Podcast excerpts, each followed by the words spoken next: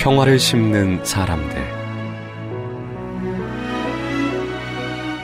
제18편 보이드 오어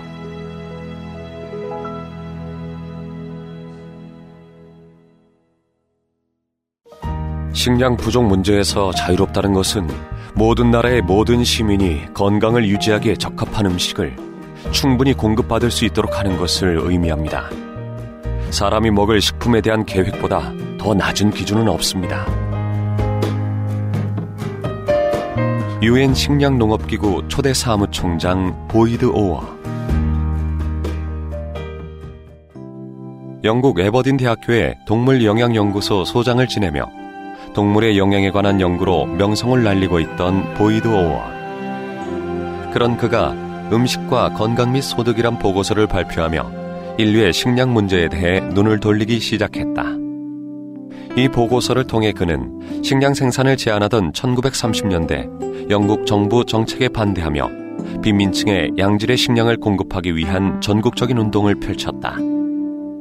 후에 이 운동은 제2차 세계대전 중 어머니와 어린이를 위한 건강식품의 우선권을 두었던 영국 식량 정책의 기반이 되었다.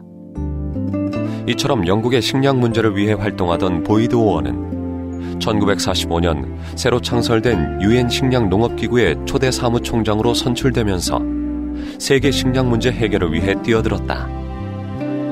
은퇴 후에도 끊임없는 연구와 노력을 아끼지 않았던 그의 열정을 통해 인류는 이전보다 건강하고 행복한 삶을 살 수 있게 되었다.